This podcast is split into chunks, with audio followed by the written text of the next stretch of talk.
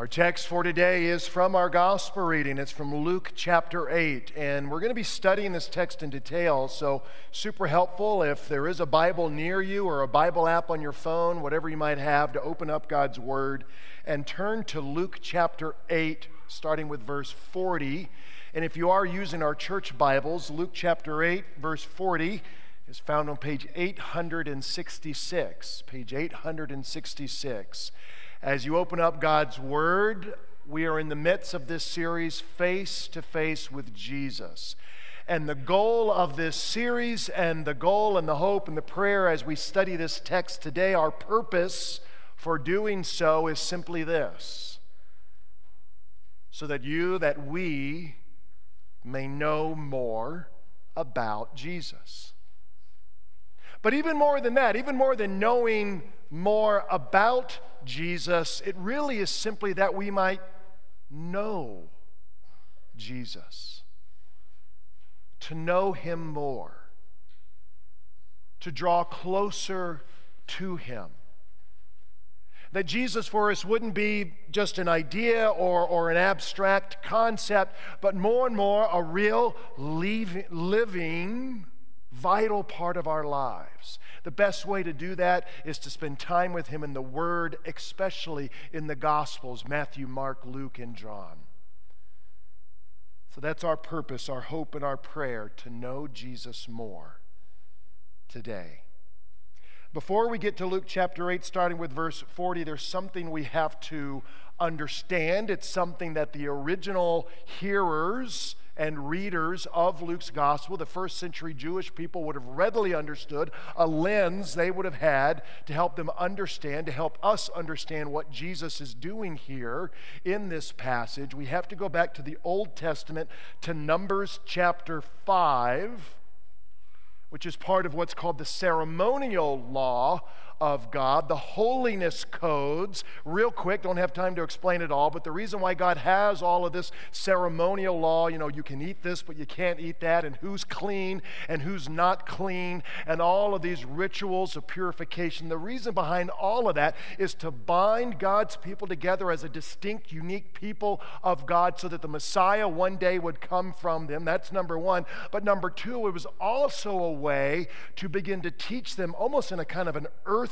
physical, even we could say primitive or simple way, what is clean and unclean, what is holy and unholy, and to teach them something about how sin separates them from God. This section here on what makes a person clean or unclean, it is really almost like a parable that is lived out. These things that were considered dirty, and so they were separated from God and from God's people. It was just like a parable to help them to begin to understand how sin separates us from God. This is what it says, Numbers chapter five. The Lord spoke to Moses, saying, "Command the people of Israel that they put out of the camp everyone who is leprous," so infectious skin diseases of various kinds, "or has a discharge, and everyone who is unclean through contact with the dead. You shall put out both male and female, putting them outside the camp, that they may not defile their camp in the midst of which I dwell."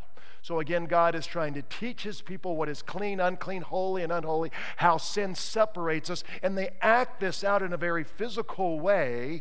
If they were having some kind of infectious skin disease, a discharge of some kind, or had touched a dead body, a corpse, they were symbolically to be removed from the camp, from the presence of God in the tabernacle and later on the temple, put outside the camp, outside the city, and usually it would be for a period of about seven days, and go through ritual purification, and then they would return to God's people. That's important for us to understand some of the nuances of what Jesus is doing here now as we turn to Luke chapter eight, starting with verse forty. "Now when Jesus returned, the crowd welcomed Him, for they were all waiting for Him. And there came a man named Jairus, who was a ruler of the synagogue, and falling at Jesus' feet, he implored him to come to his house. Now, the situation is this. Jesus has been in the region of Galilee. He has begun his public ministry. He has been preaching and teaching and performing miracles and healing. And the Bible tells us, Luke records for us, that huge crowds have been following. You have to picture thousands of people swarming around Jesus and following him. Jesus, they follow him all the way to the Sea of Galilee. Jesus gets in a boat. He goes all the way across to the other side of the sea. He is in a town there for a day or two, performing many wonderful miracles. He comes back across the Sea of Galilee, and there the crowd is still there waiting for him. It's kind of like your dog when you leave the house. He's waiting at the door, and you leave all day, and then you come home, and the dog is still there waiting for you. That's what this crowd is like. The text says that they were all waiting for him when he returned. And there's one man in particular who's waiting for Jesus. And he's desperate to see him. His name is Jairus. We don't know much about Jairus, but what we do know about him is very significant. We know it says that Jairus was, quote, a ruler of the synagogue.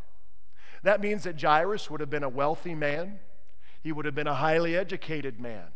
He would have been a well-respected man in his community, a man of power, a man of influence, a man of control.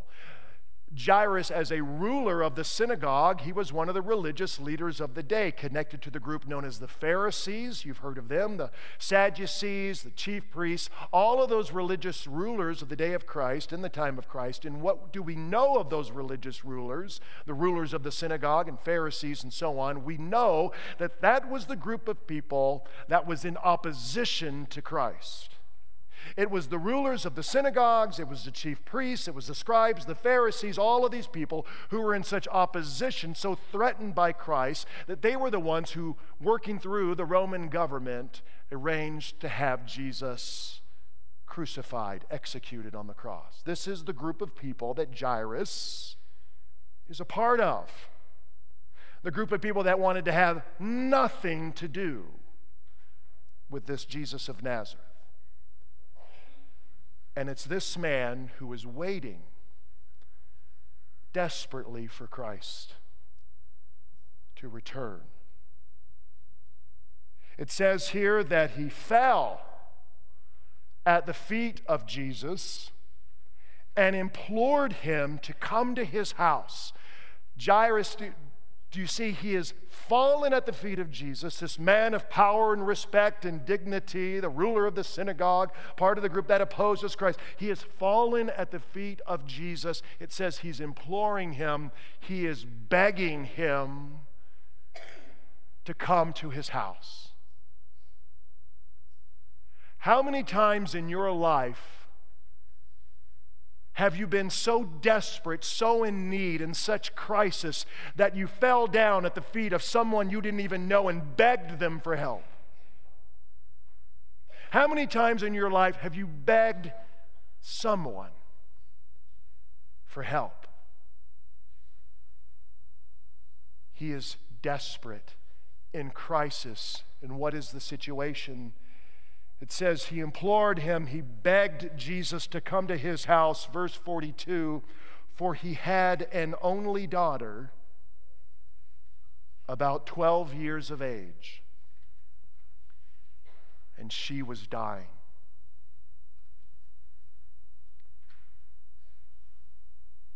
He had a daughter, his only daughter, perhaps his only child, twelve years old, that tender age. And she's dying. Those of us here who have children, and of course you don't even have to have children to understand the desperate, terrifying situation Jairus is in. He falls to the feet of Jesus. He's begging him, Jesus, please come to my house with me. Please, Jesus. And Jesus goes with him. But as they go, there's all of a sudden now there's a problem, a barrier. Because there is this crowd of people. They've been waiting for Jesus to return. They have their needs. They have miracles they want Jesus to perform for them. Word spreads. They're going to go to Jairus' house. And it says at the end of verse forty-two that as Jesus went, the people pressed around him. Again, you have to see thousands of people pushing and shoving and pressing in. I don't know if you've ever been around a large group of people, like at a, a, a, a sporting event or a concert. I've been there in front of the stage with a thousand people around me, and all of a sudden everyone starts to move and topple, and there's a panic that ensues, and you can't do anything about it, and it's terrifying. This is the throng of the mass of people that are pushing and shoving around Jesus, pressing in on him, and there's poor Jairus. We have to go. But then verse forty-three, there is another delay. Another person who is desperate for Jesus. It says, verse forty-three, there is a woman who had had a discharge of blood, hemorrhage, for twelve years.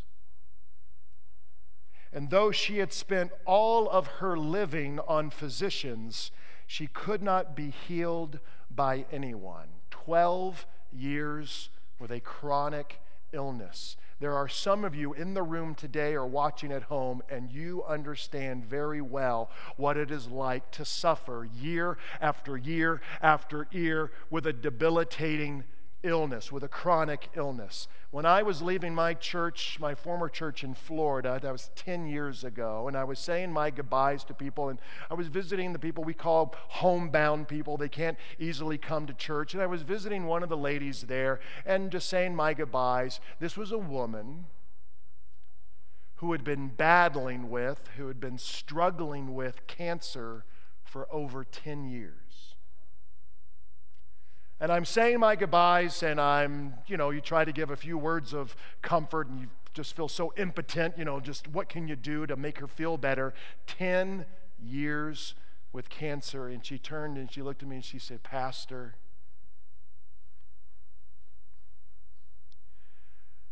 I am just so tired.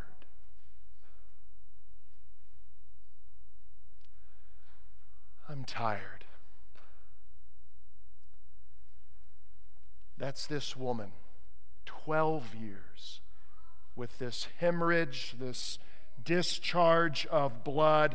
It's not only, of course, the, the physical illness that she's enduring, but remember Numbers chapter five. Who was considered clean and unclean, and what was intended by God is sort of a physical way of acting out a parable of what sin is and how it separates you from God. By this time, the, the, the thing itself that was symbolic had become con- to be considered sinful.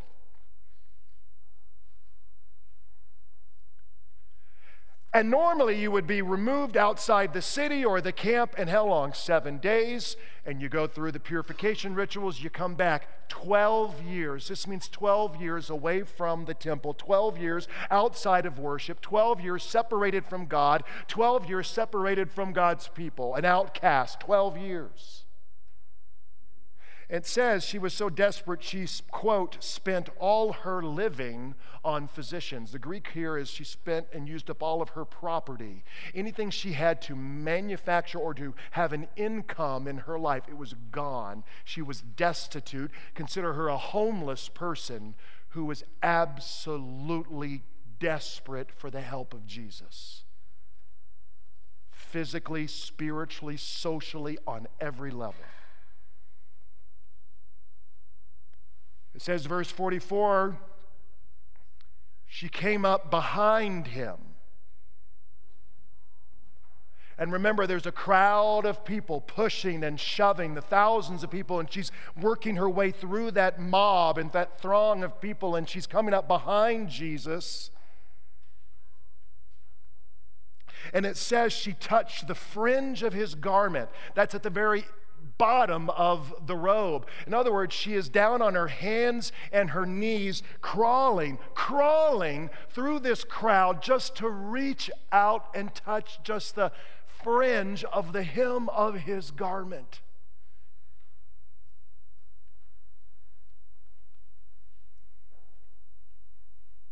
And it says immediately her hemorrhage, her discharge of blood ceased. We see here something, don't we, of the divine power of Jesus, that he didn't have to lay hands on her. She didn't even touch his flesh, merely reaching out and barely touching the bottom of the hem of his garment on her hands and knees, and she is instantly made physically well. But do you see, she is instantly made spiritually clean.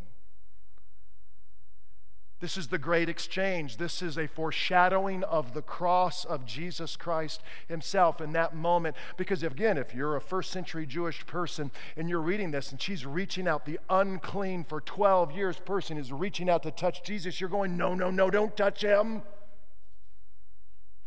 Because anytime you were around someone or were touched by someone who was considered unclean, that defiled you and made you unclean. But do you see with Jesus the great reversal? That which is pure, which is holy, which is righteous, which is clean. If the unclean comes into contact, she was made and considered and declared clean and righteous and pure after twelve years.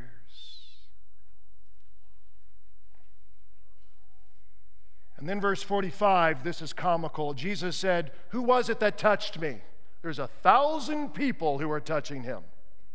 Peter highlights this. It says, "Master, the crowd surrounds you and are pressing in on you." Hello? I mean, you're asking who touched you? There's a thousands of people all around you. Jesus says, "No, someone touched me." He says, "I perceive that power has gone out from me." There's, there, we don't have time to get into it, but there's a sense of the costliness of the miracles of Christ. There was, Paul says in Philippians chapter two, that Christ emptied himself, taking on the form of a servant. Who was it who touched me? I want to know. Of course, he knows. Who was it who touched me? Now, this woman... It says in verse forty-seven, if you're following along, when the woman saw that she was not hidden from Jesus, that he knew, she came shaking, trembling, and falling down before him, declared in the presence of all the people why she had touched him. There's an indication here that maybe she has tried to keep this hemorrhaging for twelve years secret. She didn't want anyone to know. This would have been an overwhelming shame to her. And not only that, but now she is breaking all of the social moral codes and the taboos and the holiness and the cleanliness laws of God himself. And she reaches out, and she's not supposed to be there in a city or with the people. She's in a crowd of people, and she's not only that, but she's purposely reaching out and touching Jesus, touching the rabbi, touching the Messiah, the Son of God. She knows she's not supposed to do that. That was absolutely forbidden. How can I make a comparison? It's like if you had COVID today and you went out and purposely tried to infect someone with COVID nineteen virus, except it's a hundred thousand times worse. And now Jesus is calling her out. And she's shaking and trembling and says she confesses before all the people what she did. And if Jesus wasn't here, you would imagine this crowd would go and start gathering up stones to take her life. How does Jesus respond? It's not in rebuke. It's not in anger. Jesus is marveling at what this woman has gone through, at what she was willing to risk. He's marveling at her faith in verse forty-eight, where Jesus said to her daughter, he calls her daughter, "Your faith has made you well. Go in shalom, in peace. The amazing faith of this woman who was on her hands and knees reaching out to touch Christ. And Jesus is celebrating her, not rebuking her. And he says to her, go in peace. You know, that's what Jesus says to you today. Some of you, you don't, you're not really that concerned about your sin. You don't see your sin. That's a whole other problem we don't have time to talk about today. Some of you, though, are so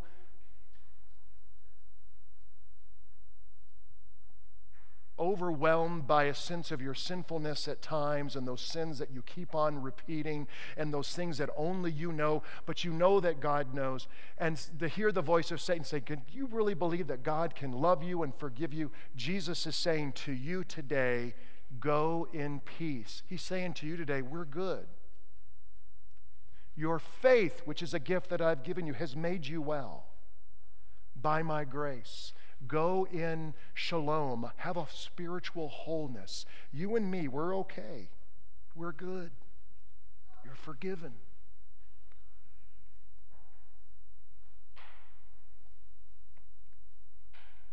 But then verse forty-nine.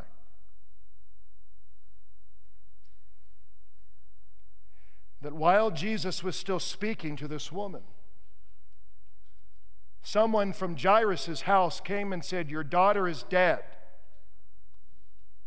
Do not trouble the teacher anymore. Why trouble the teacher?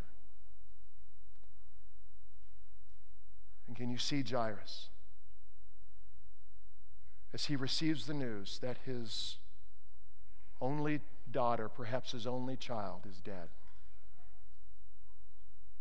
Some of you have experienced that in this room. Some of you have experienced the loss of loved ones. Some of you have heard that devastating news and the shock to hear, and you know the, the, the ice that can run through your veins in that moment, and the numbness that can come into your extremities, and the coldness of that moment, and the shock and the fear and the deep sorrow of that moment. What is Jairus? He hears that his daughter has died. But Jesus knows this, verse fifty, and he says, he answered to him, do not fear, only believe.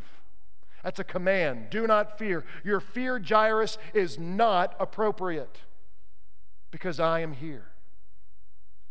Now look, this whole text and the miracles, it doesn't mean that if you only believe in Jesus strong enough, he'll heal you and, and take care of you and you won't have any problems. That's not the point of this at all. Whether you receive the healing or you do not receive the healing, the point here, Jesus says to you today, do not fear. I'm up to something in your life so much more amazing and more beautiful than you can ever possibly imagine.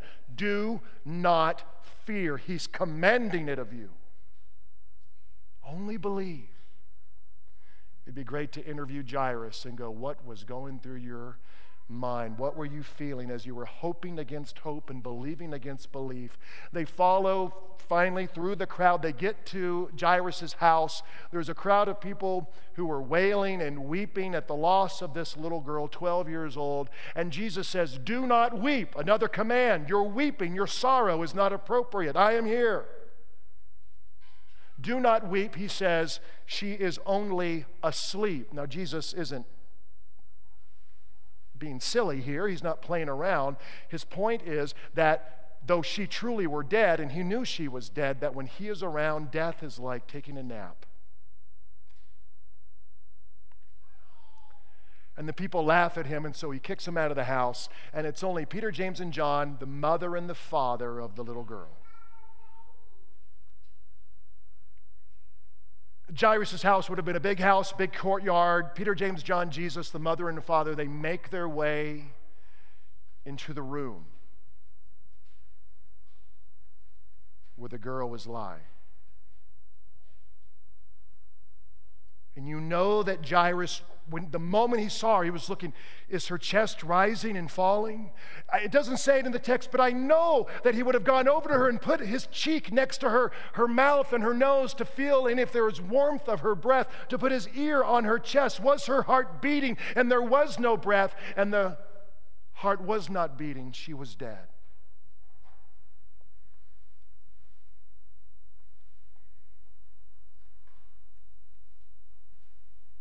And Jesus comes in, and I see him sitting there on the bed. And verse fifty-four,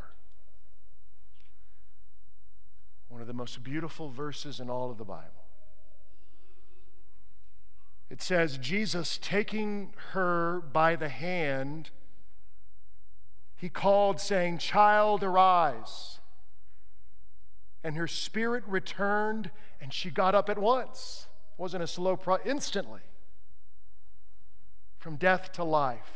Jesus sitting there. Now look, Jesus didn't have to grab her by the hand or speak. He could have snapped his fingers and all would have been taken care of. Why is he holding her hand? Again, a first century Jewish person who knows Numbers chapter five, that anyone who is defiled by a dead body or touches a dead body is considered unclean and has to be removed out of the camp. Jesus is doing that on purpose, you see, because Jesus is taking the defilement on himself. Jesus, where was the hill Golgotha? It was outside of the camp. It was outside of the wall. walls of Jerusalem, and he took her death upon himself as he hung upon the cross, and he took your sin and your brokenness and your disease and death itself on himself. He died so that she might live, so that you might live. That's what he's doing here. It's very symbolic, but it's not only symbolic. What is Jesus doing as he sits there and he holds that little twelve-year-old girl's hand?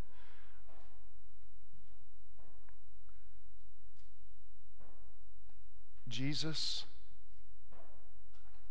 is being so kind and tender. Jesus is the one who is the author and creator of all of life. He designed the D N A double helix molecule. He designed Mount Evans, all of the rings around Saturn, the entire universe, and he knows every single grain of sand in the entire world, and he holds it all together in his all-powerful hand, and it's that hand which is gently picking up her lifeless hand and holding it in his, because the first thing he wants her to experience when she comes back to life is that he's holding her hand. And to hold someone's hand, that is intimate, isn't it? He's so kind. And then finally, he speaks and says, "Child, arise." Mark's gospel has the Aramaic Talitha Kumi. Talitha Kumi is an expression that parents would have commonly used as a way of waking their children in the morning. Talitha Kumi, uh, it's time for breakfast. You know, the bacon is frying. Talitha Kumi, get up, the pancakes are ready. Talitha Kumi, uh, wake up, it's time for school, little one. It's what parents would have said to wake up a little child from sleep. And Jesus is using that same expression here, holding her hand, and he's saying, "Wake up, little girl." You know, my daughter Amelia is now ten. When I wake her up, go down the hallway and her upstairs, and I turn on the light in the bathroom that's across the hall from her room, because I don't want to turn all her lights on and be that bright, but just a little bit of light coming in the room, turn off any fans or anything that's going, and sit by her bed, just as Jesus for this little girl, and I kind of rub her back or her little arm, and I'll say, "Amelia, it's time to wake up. Talitha Kumi, it's time to wake up." Jesus says to you today, "Go in peace." You and I, we're good. You are forgiven. Do not live in that fear and shame anymore. You are loved by me. Go in peace. He says that to you today. He says to you, do not fear. Whether you get the healing or you don't get the healing, you get the raise or you don't get the raise, you, you, whatever your situation in life, do not fear. I am working through it all, something more amazing you can possibly imagine. And on the day when you breathe your final earthly breath, the moment of your death, as you close your eyes for that last time and your heart stops beating, in that moment, instantly, as you open up your eyes, you will hear Jesus' voice saying to you, "It's time to wake up. It's time to wake up." As he holds you in his hand and draws you near, and you will be with him face to face forevermore. To Christ alone be all the glory. Amen.